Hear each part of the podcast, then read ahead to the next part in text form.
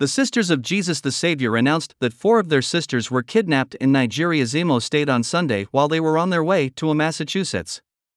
Those kidnapped were Sisters Johannes Nwodo, Christabel Echemazu, Liberata Mbamalu, and Benita Agu.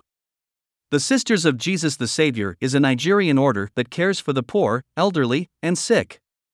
Kidnappings of Christians in Nigeria have multiplied in recent years, a situation that has prompted church leaders to express serious concern about the security of their members and to call on the government to prioritize the security of its citizens. Pope Francis called for peaceful coexistence between people and institutions in Nicaragua Sunday, at the end of his weekly Angelus message. Pope Francis' comments followed the abduction Friday of Bishop Rolando Alvarez by Nicaraguan police. Police forced their way into the bishop's residence, where he had been under house arrest for two weeks, during the early hours of August 19. Alvarez is an outspoken critic of the regime of President Daniel Ortega.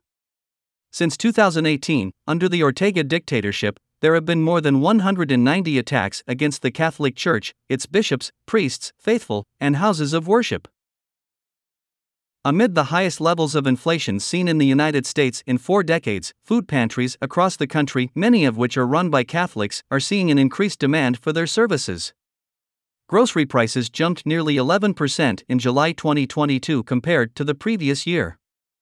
Those increases impact the food pantries themselves as well as their customers. One food bank in St.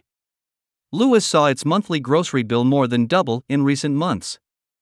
In Chicago, the mission of Our Lady of the Angels Food Pantry said the number of families seeking help increased by 50% since last summer. And one of Louisiana's largest food banks is reporting that the number of needy people seeking its services is increasing by 5% every month. Catholic charities organizations in both Nashville and Gallup, New Mexico, also told CNA that their food pantries have seen a substantial increase in demand since the start of 2022. Today, the Church celebrates Mary as the Queen of Heaven and Earth. Pope Pius XII proposed the traditional doctrine on the Queenship of Mary in the papal encyclical Ad Caeli Reginae and established this feast for the Universal Church.